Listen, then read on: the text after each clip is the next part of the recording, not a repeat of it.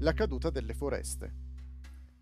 La National Academy of Science degli Stati Uniti riferisce che le foreste tropicali di tutto il mondo si stanno rimpicciolendo più rapidamente di quanto si pensasse in precedenza. Il rapporto afferma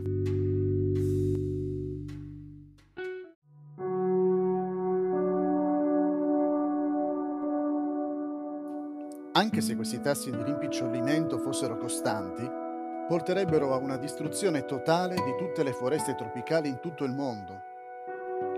Ma i tassi non sono costanti. Stanno accelerando rapidamente.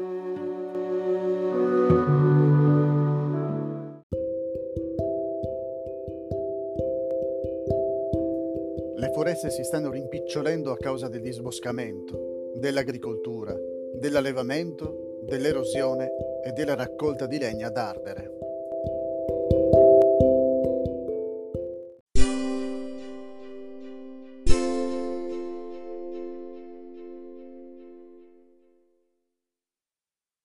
La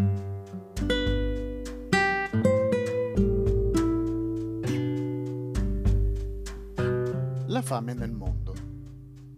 La Commissione presidenziale degli Stati Uniti sulla fame nel mondo ha studiato attentamente la questione.